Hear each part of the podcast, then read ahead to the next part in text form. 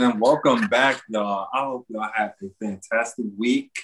Um, I hope this upcoming week is gonna be fantastic for y'all. And y'all, when I tell y'all we've been grinding, we have a very special guest on the show today. Um, we are going to introduce her later on, but let's just get started with this intro. Yes. Sister, would you like to kick us off? Of course, I would. Once again, welcome, welcome, welcome back. I am your co host, Dr. E.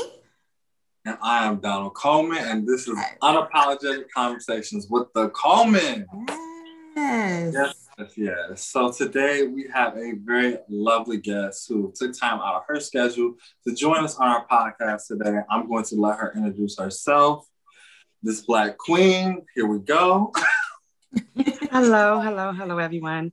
I am Shavantes Mayweather, licensed social worker that currently works inside the prison system. So that's me. I guess you'll learn more as we go along. Yes, lovely, short, concise, to the point. Love it. We're here for it. Um, so today, if y'all been following us, if you've been a real OG, and we know if you've been a real OG, you know we love to start off with our coffee segment. So I will take it off today. Um, I actually went kind of rogue. I usually always get a, a hot coffee, but today I got an iced coffee. Um, it's a vanilla latte, but it has caramel in it. And I added whipped cream. That's why it's kind of melted, if you can see. And I got cane sugar with it because, okay. you know, you always need that caffeine. um, and I go to Sweetwater Cafe. It's like right by my house. Because y'all know um, I love Starbucks, but if we can support small businesses, I think that would be better. But you know, no shade to my sister, you know, because it sounds a little shady, but I'm gonna let it, you have it's it. Not. It, I said that with all the love I can, but if okay. you can support small business. While well, he sips on his iced chocolate, while he sips on his iced coffee. Got it. well, mine's today, mine's last week, and the week before, of course. I went to, if my camera lets me be great, there we go. Of course, I went to Starbucks and um, that's why he's throwing shade at me, Cervantes, because I am a major fan of Starbucks. I go, Got it. if not every day, at least every other day. Oh. so, oh.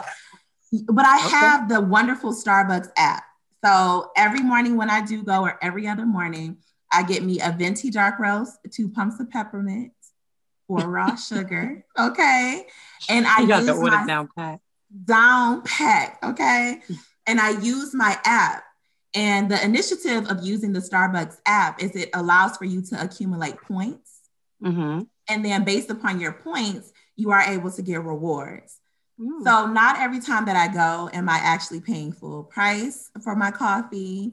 Sometimes I'm able to get things for free or I get it at a lesser value. So if you guys okay. are looking to explore Starbucks a little bit more, um, try out the Starbucks app. But yes, of course, today, venti dark roast, two pumps of peppermint.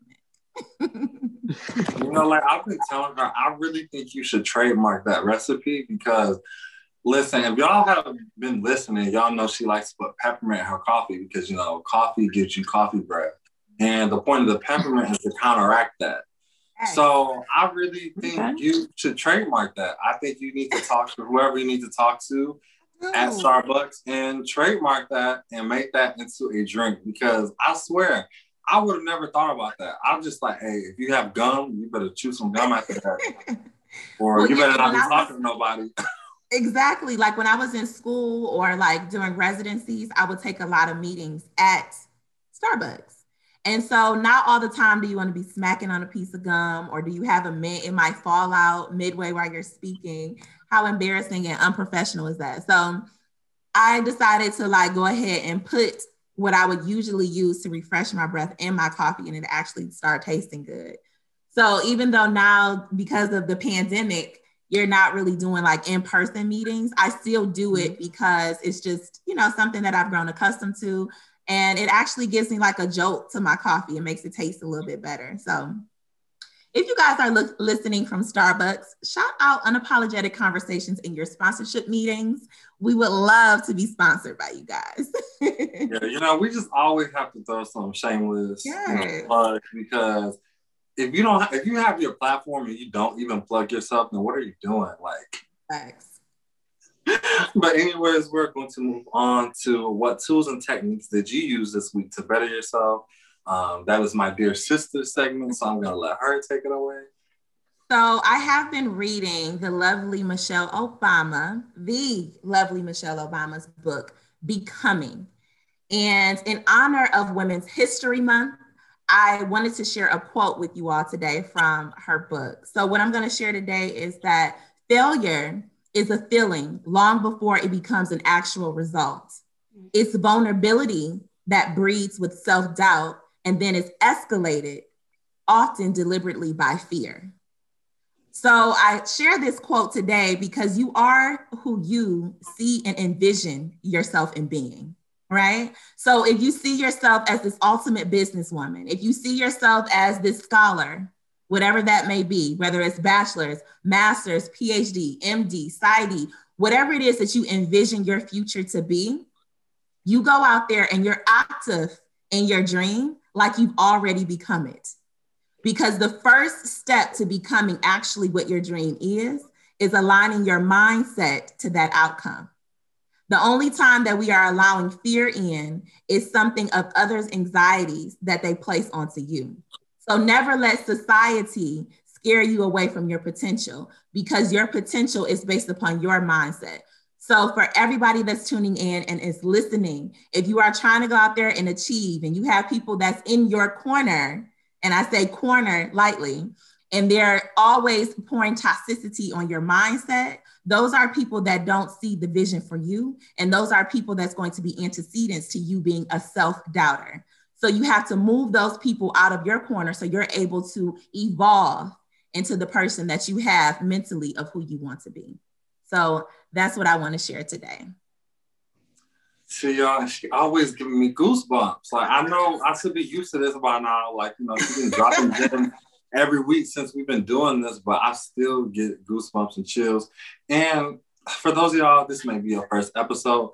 She is a wellness coach. So if you like what you're hearing and you want to hear more of it, you know, you can book a wellness consultation with her on her website Yes, so. definitely. Make sure you guys hit me up at drebonycoleman.com for not only just wellness consulting, coaching, but also for any of you scholars out there that's looking for somebody that's in the field of psychology to help you mentor and guide you during this journey of scholar or academicship.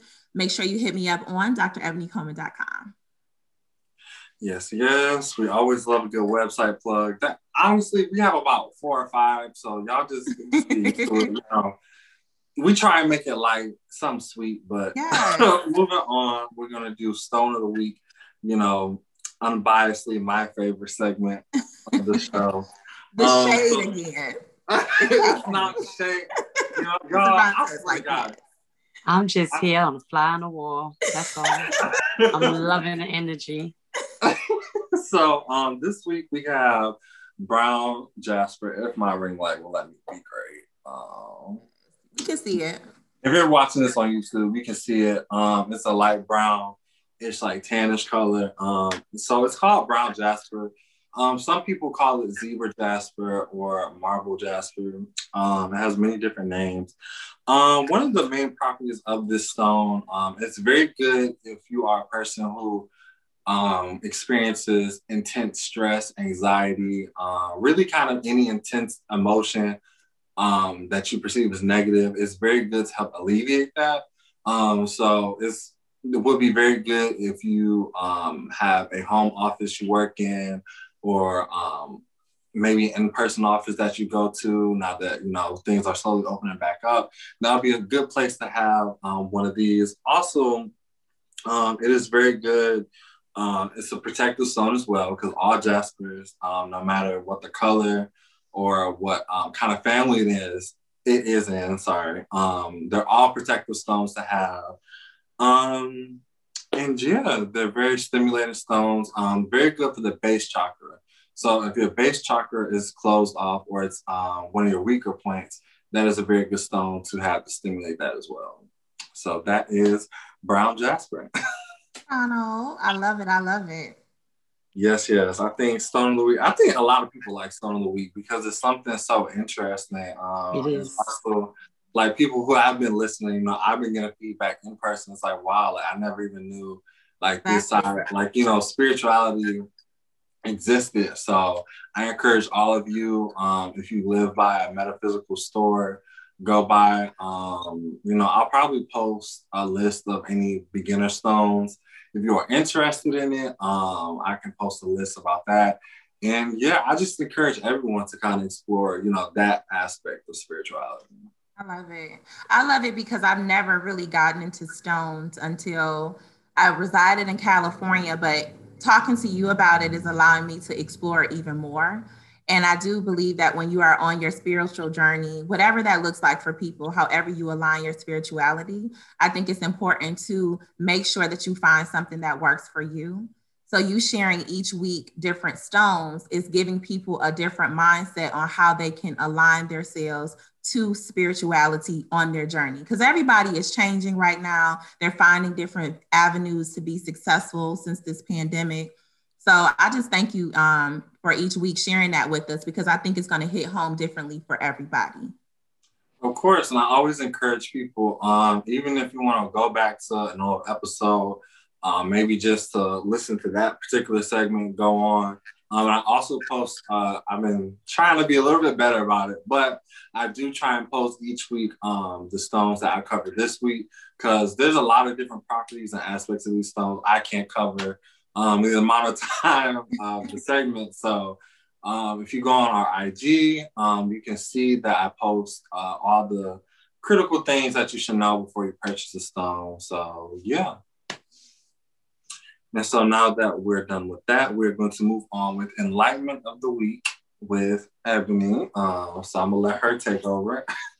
So this week I wanted to align enlightenment of the week to our topic. So our show topic today is going to be decreasing incarceration rates in the Black community. So I went ahead and went on to the Bureau of Justice Statistics website and according to their website, 2,203 Black men per 100,000 were held in state or federal prisons in the US during 2019.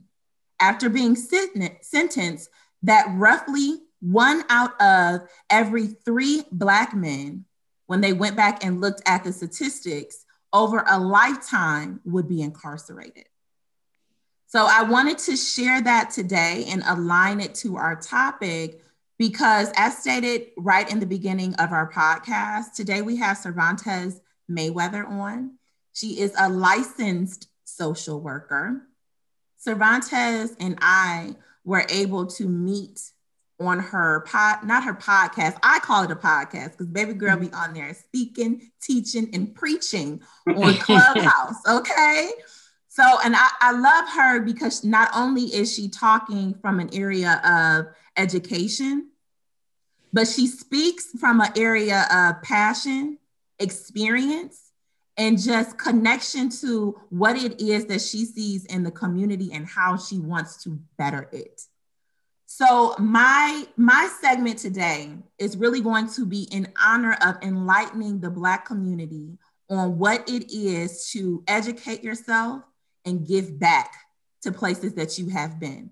So, without further ado, um, I would like to open up the floor for Mrs. Mayweather to be able to, yes, share with us what she's doing now, but let's talk about the grassroots. What was the reason why you wanted to go into social work? What have you seen in the Black community, which has been antecedents as to why you want to do work in our community. So, Miss Mayweather, Mrs. Mayweather, we're ready for you. Hi, how are you? Okay, so the first question you asked me is what what made me go into social work, right?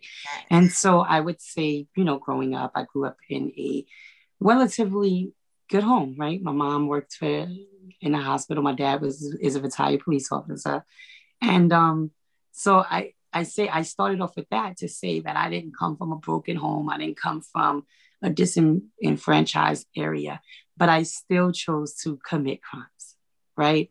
And I think a lot of people feel like people commit crimes because oh, you know, you come from a poor neighborhood. They went out there and wanted to eat. No, I committed a crime because I wanted fast money. I committed a crime because that's what I wanted to do. Let's be very, very clear with that. Um, as a result of that, I ended up incarcerated. Um, I did my time. Um, but, you know, coming home and having a felony, it's like, okay, well, what do you do? What can you do? Right. And so I says, I'm going to make my felony work for me. And as crazy as that may sound, but that's kind of where I went with that. And so I obtained my bachelor's. Um, and again, you know, they say keep doing the same thing, expecting a different result is insanity. I ended up getting myself in trouble again, right? And I went back and ended up incarcerated again. And you know, this last stretch, my mom passed away when I was locked up. And so I was like, you know what, enough is enough. Like I gotta do better. You knew better, you do better. And I always knew better. So, you know, why not do better? And then I came home. Of course, I had got my certificate of lethal good conduct, which gave me back my civil liberties. And um, I was able to get my master's in social work and my master's in public administration. Um, I had to go through the whole rigmarole to be able to get my license. I had to get these these these different letters of, you know, from this person, from that person, things of that nature. Well, so I was able to get my license, and I've been working very good ever since. After that, I, you know, I ended up getting a job working inside the prison system, so I'm able to go back into the prison system and actually work in the prison system. But on top of that, more importantly, um, I ascertained a grant for a 20 bed transitional facility that slated to open up in May. And this transitional transitional facility will offer housing, therapy, and job assistance. So I am ecstatic, ecstatic, ecstatic. And so the ribbon cutting will be May 1st. So I'm happy about that. So yes. That's kind of I'm the backstory. Thank you. And see, it's just like just hearing your story, like it's so motivating for me, even though like, you know, I'm not a juvenile. I, you know, y'all, I don't, I don't be committing crimes, but just to hear that, you know, you didn't come from a disenfranchised home, you know, you can still end up on that path, but mm-hmm. you didn't let that define you. You let that lead you on the path that you're on now. And Correct. I think that's so powerful, you know what I'm saying? Because a lot of people, you know, get incarcerated and they come out and they think that, you know, my life is over. Mm-hmm. Or they have that, you know, I can't do anything else but, you know, what it may have gotten me locked up mentality. And so to see that you turned that around, you know, you went back to school, you got your bachelor's, a master's, you know, and as I understand, and as I understand that you're going to get your PsyD, you know, it's just, it's really, you are living proof that the system doesn't define you. You define. Absolutely. I start my PsyD program in September, so yes. So I think, you know, from just me, from me, I, I can only speak for myself, you know, I'm just so grateful to have people like you in our community because you. you actually understand what it's like being on that side of the jail cell. and now being out, you know, you have that mentality like, okay, I know what it's like being inside. Now I'm outside. Let me put in the mm-hmm. work to do right by my community. So I think that's just. Thank you. I, I love that too. And one of the pivotal things that I noticed when you were just sharing your story is that you talked about when you got out, you start educating your pitfalls, right? Mm-hmm. And I mm-hmm. think that's so important because a lot of people, like you stated, Donald, they get out and they're like, I can't, I have a felony. What can I do? I can't vote. I can't do this. I can. And Cervantes, what you just stated is that when you educate yourself about the things that you say in your life that you can't, you start mm-hmm. realizing via education that you can. Mm-hmm. So I want to go back to that topic because we are talking about decreasing incarceration rates in the Black community. And mm-hmm. being that I am an educator and I come from roots of education, I am always the person that's an advocate for education is powerful. Education is the keys to next level. So in your your thoughts or your feedback or maybe things that you are seeing, how important in decreasing incarceration rates, especially in the Black community, do you believe that education can come in to counteract that? Or education, yeah, I think I was going to say yeah, maybe no, you don't finish. see it that way, you know. So just I really want to get your perspective. It's a double-edged sword, right? And it's a double-edged sword because not college is not for everyone, right? So whether you have a criminal background or whether you don't, not everyone succeeds in the college dynamic, right? Some people succeed as it relates to trades, and that's okay. Some people succeed as it relates to just being a day laborer and that's okay as well right? My mother always said if you if whatever you're going to do be the best at whatever it is you're going to do. But stay in your lane right? And what i mean by stay in your lane is whatever you, they say the master of master jack of all trades and master of none is yeah. a problem right? It's okay to be a jack of all trades but you have to be a master of something. And i think that once that dynamic is reached then individuals will be a lot more successful. Now, as it relates to education, I think that it starts back from the junior high school, elementary days when they do the, the school to prison pipeline, right? And so it has to go back. If you're going to talk about the education system, you can't necessarily talk about it as an adult, right? Because sometimes it's just way too late for that because when they're in junior high school and elementary school, they get suspended so much. They get kicked out of school so much. They fall behind so much. And so it perpetuates the cycle continuously over and over and over again.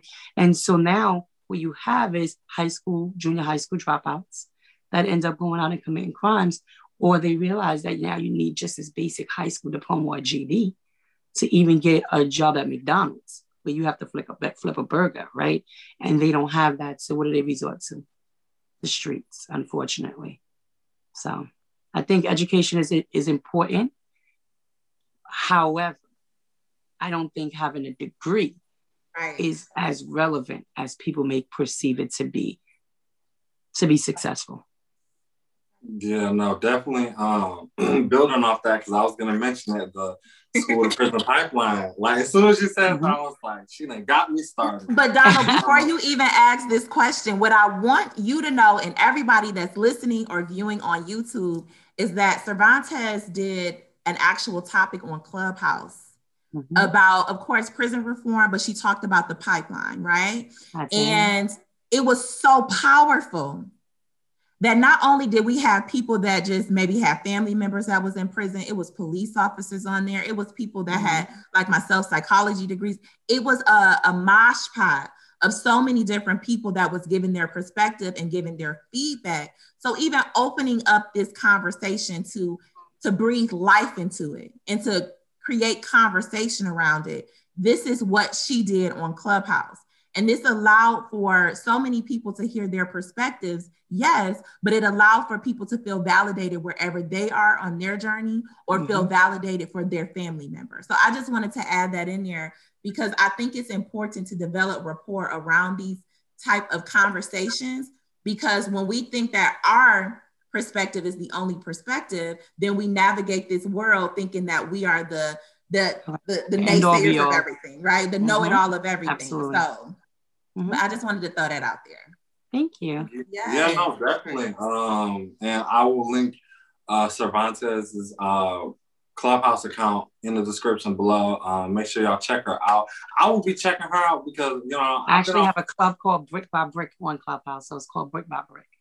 Okay, well, see, mm-hmm. she plugged herself, so you know, definitely, I, will to, I, will have to check you out. I've been trying to do better about being on Clubhouse. Um, but uh, going back to what I was saying earlier mm-hmm. about the school to prison pipeline, um, building off what you were saying earlier, um, I think it's like that's where it starts at. It starts at really from sixth to twelfth grade. I think those are the years where those are the formative years. So that those mm-hmm. years truly make or break you, sadly. And people, you know, I'm going to try and specify this.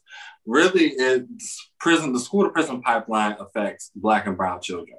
Um, you know, more specifically, Black men, Black boys, mm-hmm. around those age gaps between you know sixth grade and twelfth grade. And I think actually, it's even before sixth grade though is more like from the fourth grade.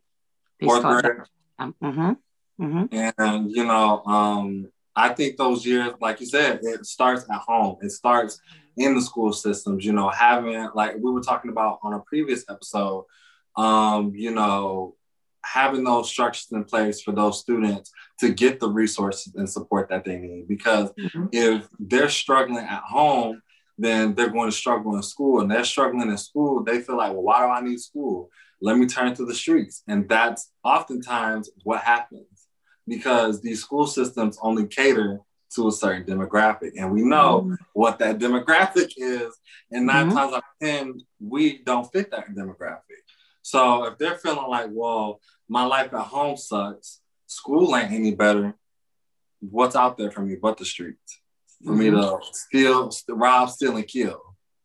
Mm-hmm. So I think, you know, having these school resources, having a, a school resource officer, having, you know, um, trained and licensed social workers, you know, having these resources in these schools, I think will do will go a long way into the decreasing our incarceration rates. But see, Mr. Coleman, I would I would beg to, to disagree with you as far as the school resource officer, because the school resource officer is a police officer, right? Mm-hmm. And so what you're doing is you're kind of perpetuating a cycle. Why should a, why should a school resource officer, which is a police officer, inadvertently be in the school system? Period, right? Mm-hmm. So now you have a police officer walking around with a gun and handcuffs that is now meant to de-escalate. So they say anything that manifests itself. But do they really de-escalate it or do they presence actually escalate the situation? And now if it gets too bad, now they're ready to put handcuffs on these children and lock them up, which perpetuates the cycle for the school to, school to prison pipeline.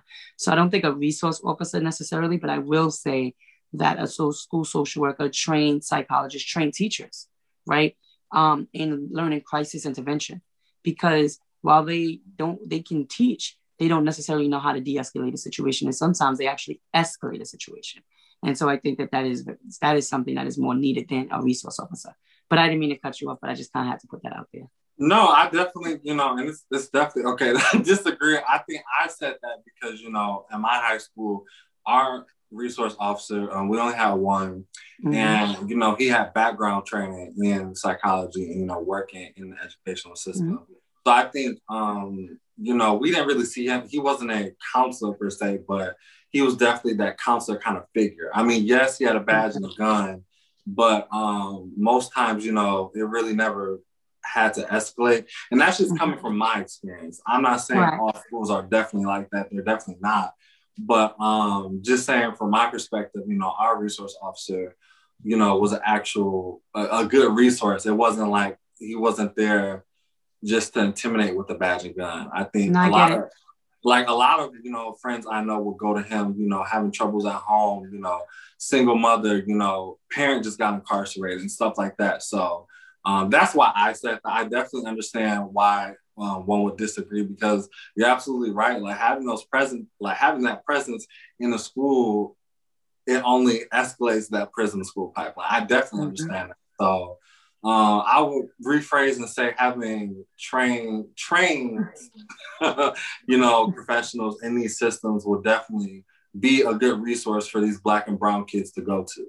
No, I get where you was coming from. I mean, mm-hmm. I, I, don't want you to think that I didn't. I just kind of wanted to kind of put that out there because I'm going to give you a perfect example. In New York City, they have those, right? They have like about three or four of them, right? The minute you walk in the door, you have these officers that sit at the front door and they got to sign you in and all this great, wonderful stuff. But at the same time that a fight happens, those are the ones that's that's that's going to that fight, right? And what ends, ends up happening? They separate them, or one ends up in handcuffs, or one ends up restrained, or whatever the case may be. Now charges are pressed, right? Because they are they have peace officer status and or police officer status, and so now we we kind of fit that mold. And then a suspension happens, an out of school suspension happens, lack of homework, don't do homework, fall behind in classes, so that's kind of like that whole cycle. And then, perfect example in Pennsylvania, they have probation officers inside the high school. They have a or built a room for specifically for the resource officer and the probation officer. So just imagine if you walk by, and it's usually in the main hallway. So just imagine if you walk by and you're in high school and you look to your left, and here's a probation officer and a and a uh, resource officer, right? What does that perpetuate that cycle for? How does that make you feel going into school? Like it starts giving that dynamic that it's okay, like prison is okay, right? So that's just kind of my take on that. No, I agree with you 1000%. And I think it has everything to do uh, with the area that the school is placed in mm-hmm. and what are the perceptions of the people that are living in those environments. And I say that, for instance, I was born and raised in Detroit, Michigan, right?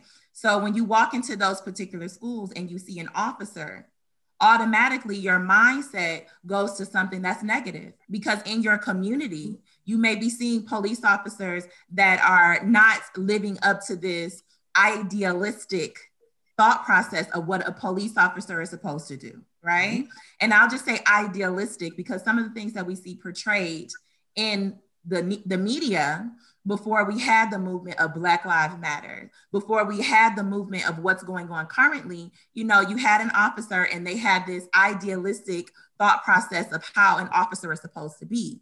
But when you're in urban environments, that's not all the time of what you see, especially in the Black community. Mm-hmm. So it's really a, it's a perspective of a thought process when you see an officer versus my middle school years. We moved from Detroit, Michigan to Romulus, Michigan. So in Romulus, Michigan, for everybody that's in like the Michigan area, that's considered the suburbs. So you go from like all black schools to very diverse schools, especially when I was there. When we first moved out there, it was majority Caucasian versus African American and being more diverse on that side. So when they seen officers in our schools, despite what their badge may be, whether they were a coordinates officer or just a full-on officer in the community, mm-hmm. What they looked at was a friend what they looked at is somebody that's protecting them because their mindset of an officer was the perception of their environment.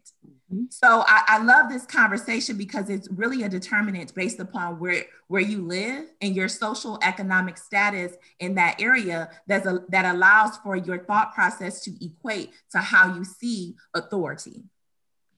So bouncing it back and being, I guess, like the devil's advocate in this situation, when we're looking at officers in schools and we are looking at ways to decrease, once again, the incarceration rates, when you're saying that the mindset of, of the prison pipeline, the school to prison pipeline, is seeing these officers and being okay with seeing them and having authority be uh, programmed in this manner do you think that despite the environment of where these kids are whether it's a urban environment or more of a an environment that may the officer may be there because there's crime. Crime is high in that area mm-hmm. versus mm-hmm. another area where crime is low. Do you think, based upon the school to prison pipeline and the thought process of authority, has everything to do with environment? Or do you think Absolutely. Despite the environment, the mindset has to be changed in order for us to decrease incarceration rates in the Black community? No, absolutely. I think the environment plays a major, major role either way. Okay. You know, um, I don't think that it's it's it has nothing. I don't think. Well, I well, let me statistics show. Let me not even say what I think. Yeah. Statistics show right that in most urban areas, the school to prison pipeline is very very present pre- prevalent. Right, that the dropout rate is higher. That the individuals going from maybe even high school to juvenile detention centers to actually prison is higher where juveniles are being charged as adults are higher where children being arrested at the age of 10 and 12 are higher, right? And so when you go back to like, so your, your urban areas, so I mean, your, your well-to-do areas, right? You don't have these issues, right? Hence why something like, and it's unfortunate, you know, and God bless everyone that happened at Sandy Hook, right? right. Something like that probably wouldn't happen in an urban school area, right? I can almost guarantee you it probably wouldn't happen in an urban school area, right? And so, you know, but unfortunately, what ended up happening was the the adverse reaction to Sandy Hook made it even worse in some of the school systems where you know now when you walk in they have all these bulletproof this and this this that and these metal detectors and this and that. And so while we already had that in our urban area right they they put that in their area but not to the magnitude in which we have it in our area right? And yes. so i think that people don't, don't seem to understand that you know we were always being looked at as if we had a sandy hook situation going on long before that situation manifested itself right and i only use that as an example not as a way to compare and contrast well i did use it as a way to compare and contrast but not as a way to kind of mock or devalue what happened at Sandy Hook. So I want to be very clear with that. But we've always had metal detectors. We've always had the the the partitioners. We've always had the the teachers and the resource officers walking into school. We always had individuals armed. We've always had that in the community in our urban community high schools. They just now starting to understand that. And even still, right?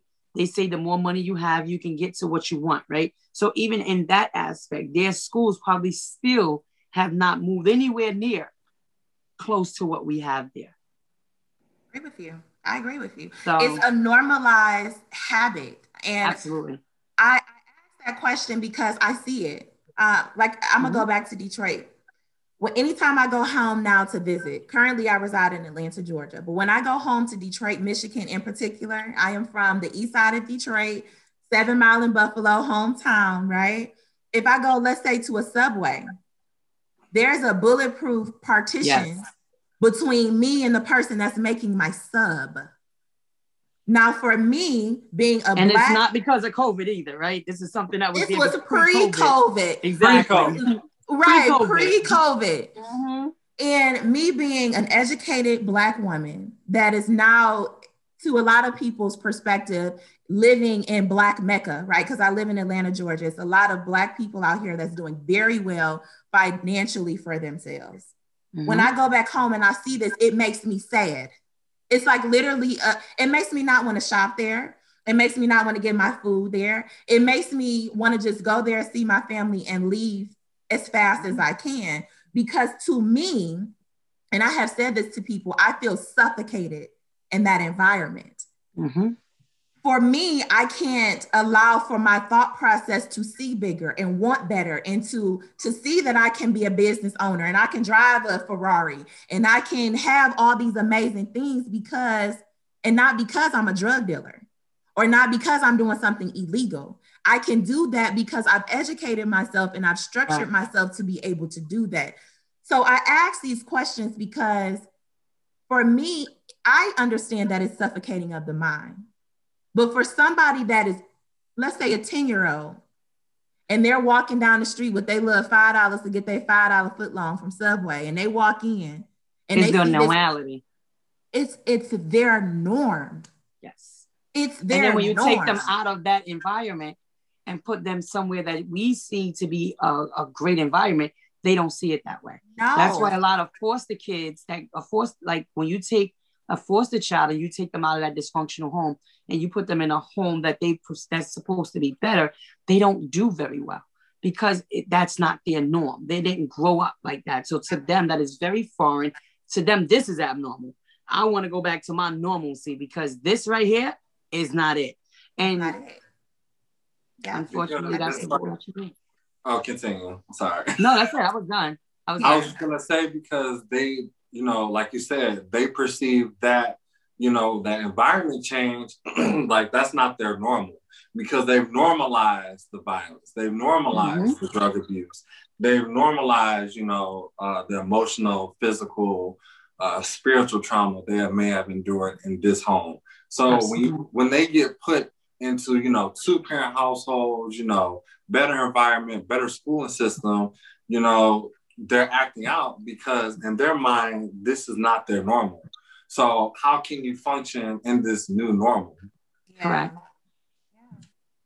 yeah but during the formative ages going back to in the beginning cervantes you talked about between what's fourth grade all the way up into high school that's when you are seeing the the school to prison pipeline but unfortunately, by the time they get to high school, they already have been juvenile delinquents. Yep. They're already on some sort of probation.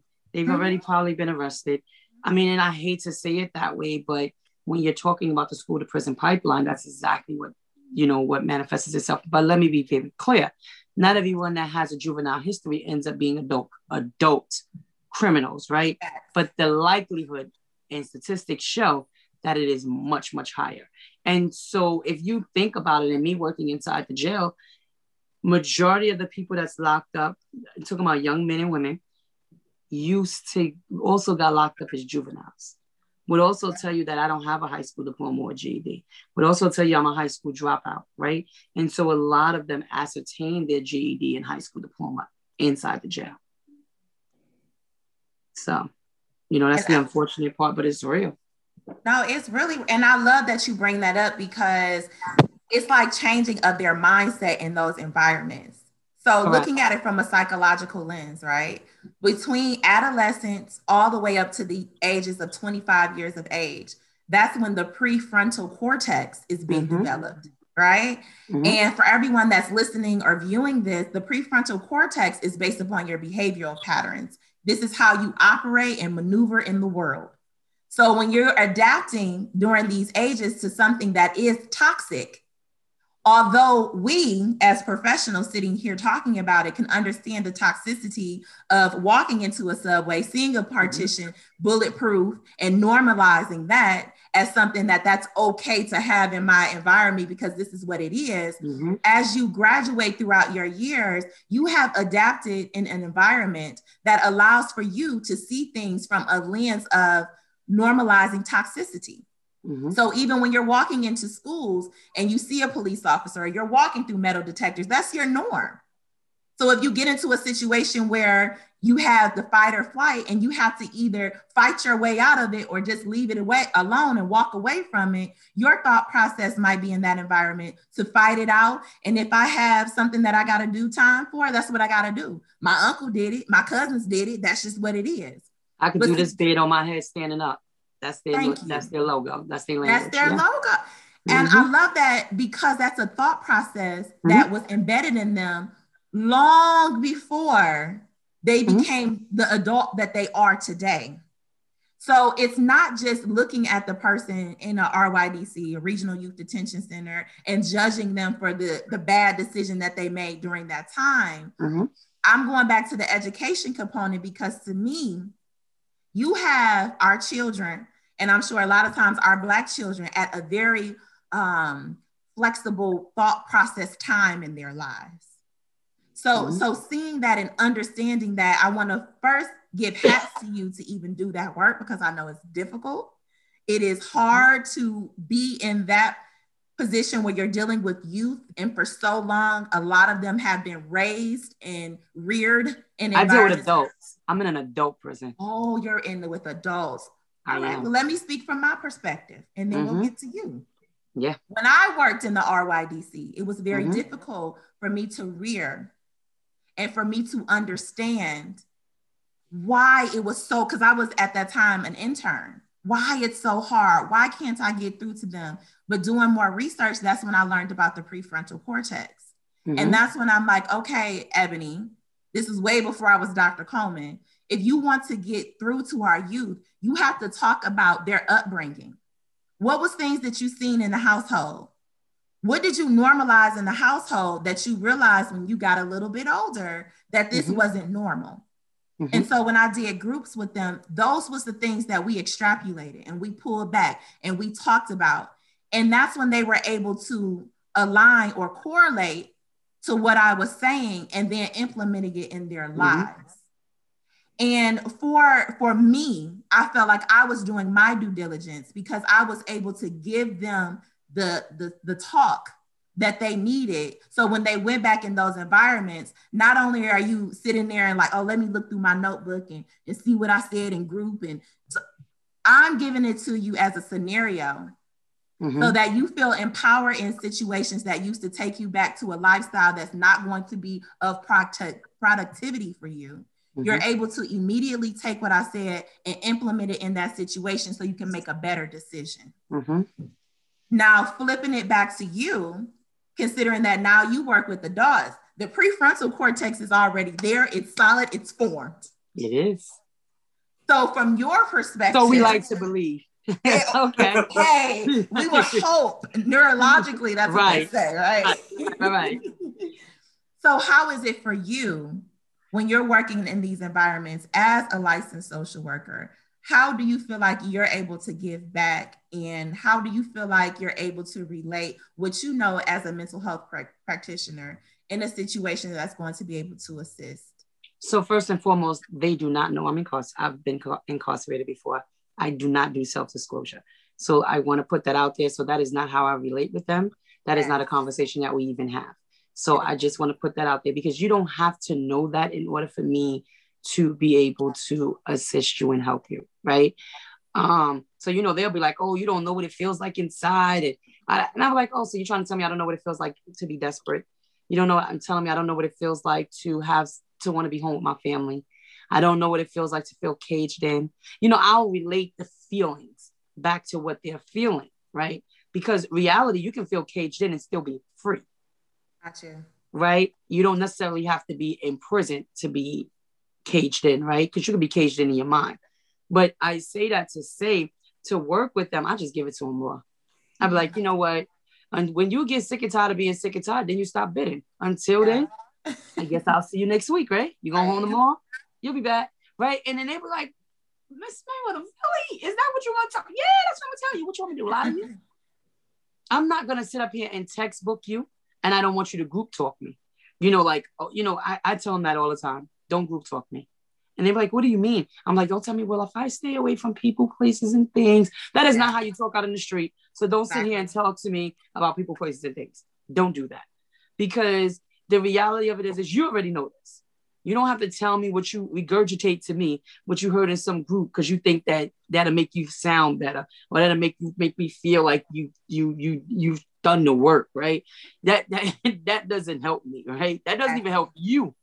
so because you don't even believe it right? And so I think when dealing with the adult j- jail population, it's a totally different dynamic. They can smell, I don't know if we can curse, they can smell doo doo a long, they can smell that far away, right? Because they're in there, they got nothing but time and they sit back and they study you. Trust me, they do. And so for me, I'm like, not everything I talk to them about is from a textbook, right? So you can't textbook talk them either. Well, you know, if you just use your you know your your your thought process before you align. No, because they're gonna look at you like techniques. Right. Let's, let's meditate. Huh? right. But, exactly. Like, my meditation is listening to survive music and cleaning my gun. That's my meditation. Right. right? so not breathing, counting to 10, relax your muscles. Like that's just not what they're gonna do. Right. And right. so, and I'm not saying all, let me be clear. I'm not putting that disclaimer out there. But at the same time, I just I'm just honest with them. The same way you see me on Clubhouse, I'm very very honest. I'm very straightforward. I'm, I tell them the things that nobody else wants to tell them. I'm gonna give you a perfect example of how I use that, if you don't mind. Okay, So we was running a a group, and we would it was a parenting group, and my response was, "So how many of you guys have children?" And they, you know, a couple of people raised their hand. Yeah, yeah, yeah. So how many of your children think you're in college right now? How many of your children think you're on vacation? Because that's those are the words that they use to tell children yeah. that they're in jail. I was like, so you're telling your child that you're in college, you're on vacation, and then when they come see you, they thinking this is what college and vacation mm. is like, hmm. right? Mm. I said, so not only that, you're also setting up the fact that it's okay for your child to be lied to, because they know you're in jail.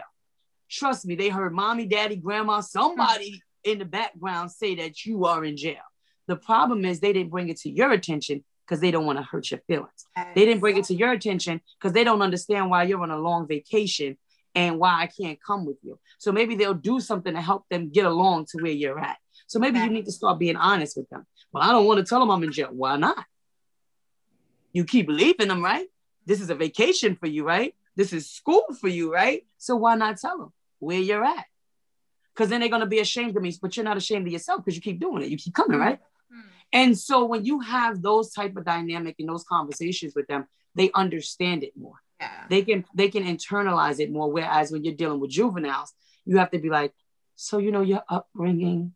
I understand you came from a, a dis, you know dysfunctional home.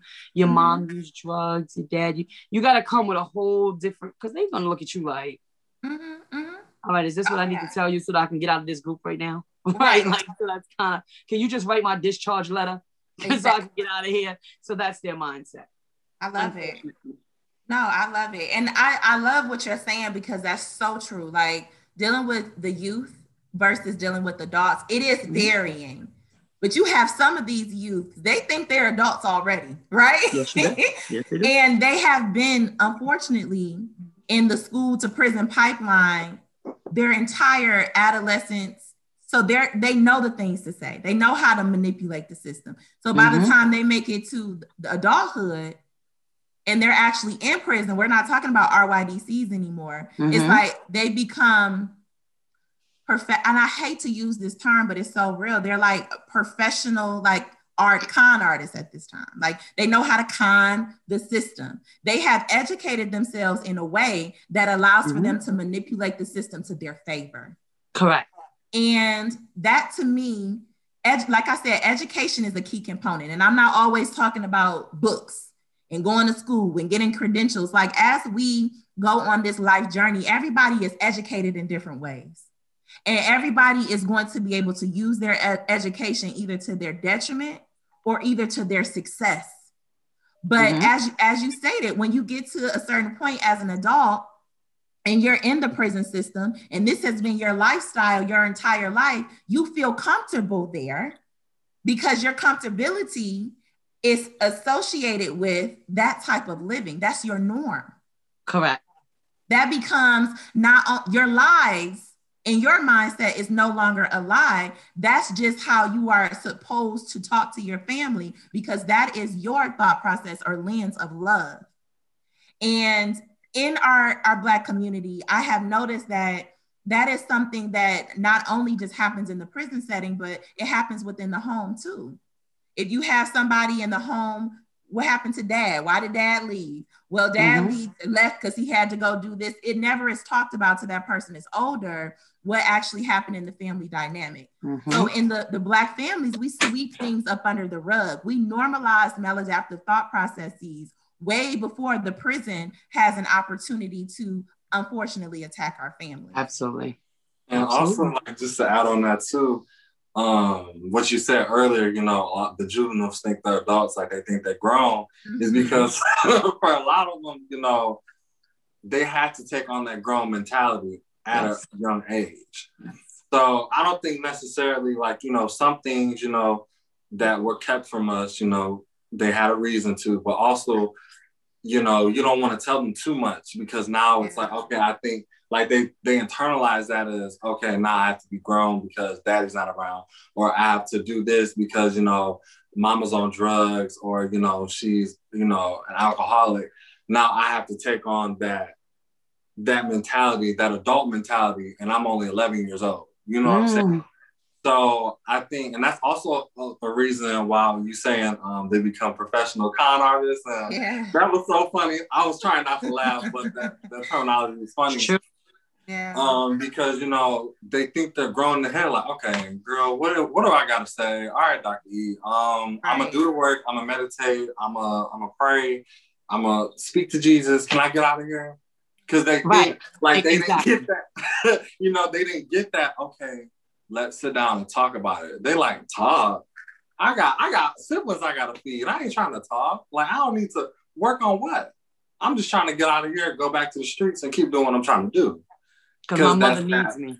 Yeah. Right. Because you know, my sisters that my siblings need me. Or I got, you know, I got a six month old brother at home. He need diapers. He gotta get milk that goes back to that emotional incest that I had. My gosh, I was about to bring that up. He must was reading my mind. mm, that goes yeah. back to the emotional incest, but that's a whole nother topic. But um, but it's so aligned yeah. to what we're talking about right mm-hmm. now in the Black community. Um, for you guys who don't know and don't follow Cervantes on Clubhouse, she did a topic on emotional incest. So See, now you're making me, I gotta go follow you on Clubhouse because now I'm over here like, I done missed the gems. And see, it's, it's talking about what we're talking about because when you're coming from homes where it's a single parent home, mm-hmm. the mother, or sometimes even the father, because we talked about that too, whoever is re- rearing the child, sometimes mm-hmm. emotionally becomes attached to the child in a way that they would usually be emotionally attached to their spouse. Mm-hmm. So the child starts feeling, and I will say, burden of the parent to feel as though no longer are they able to fit into the shoes of a child. They have to mm-hmm. now also take on the burden of being, yes, I'm your your child, I'm your daughter, I'm your um, son. Now I have to also act as an emotional partner to my parent as well. And mm-hmm. that takes the child out of a lens of being a child and interacting in the world in that way. They now are taking on responsibilities that is of an adult. Mm-hmm. Mm-hmm. So when they make it into authority settings, and we can even take it back to the school before we even get to prison, we wonder why these kids walk around middle school and high school feeling and acting as though they're grown. That's because in the household they, they are. are. They are in so many Absolutely. different ways. You Absolutely. got your mama saying that well, your daddy told you you needed to be the the um the man wife of the, house. the daughter of the house, or the son mm-hmm. of the mm-hmm. you know. Mm-hmm. So having all those terminologies that centered around what an adult should do when they go into schools where they should be children, they don't even know how to do that mm-hmm. because their normative basis is acting as an adult. Absolutely. I mean, you know, you you you you've been in my clubhouse rooms. I I I, I get fever sometimes, but the reality of it is, is I don't I don't. I'm very honest. I'm very raw and I'm very uncut, right? But I also speak from a place of knowledge. I also speak from a place of passion. I speak from a place of experience, right? And I'm very honest. Like I always reserve the part that I play or how I relate to that topic to midstream, right? So, and, and Dr. Coleman will tell you that I'm very strategic in how I play certain things. And so I don't want people to believe like, okay, well, she already has an opinion, a preconceived opinion. And so I'm not going to say anything for fear that she may jump on my down my throat because my opinion differs from hers. And so, you know, it's it's healthy conversations, to tell you that. Yes. Very very controversial, but healthy nonetheless. So very, very controversial, yeah. but healthy. Cervantes, I, I don't want to take too much of your time. We are almost running into that hour area, That's but fine. I want to mm-hmm. honor you. And Thank I you. say that because although your topics are controversial, they are things that need to be talked about in the Black community. And it's funny because on Tuesday, I'm doing a topic on how police can deter preventable incarceration. Hmm. Well, I'll be on there. I gotta, y'all, y'all, I gotta. Where's my planner? I gotta write that down. Yeah. Yeah, but before we let you go, if there yes, was ma'am. one thing, if you were standing in for in front of the directors that was in front of any in any state that made mm-hmm. decisions mm-hmm. about the the school to prison pipeline and how to change it, what would be your feedback to them on how we can decrease incarceration rates in the Black community? Well, the first thing I would say is have individuals that are big on decreasing in decreasing uh crime, right? Because being having police presence is not decreasing crime. I've seen people get killed right in front of the police officers because they just don't care that the police are standing there.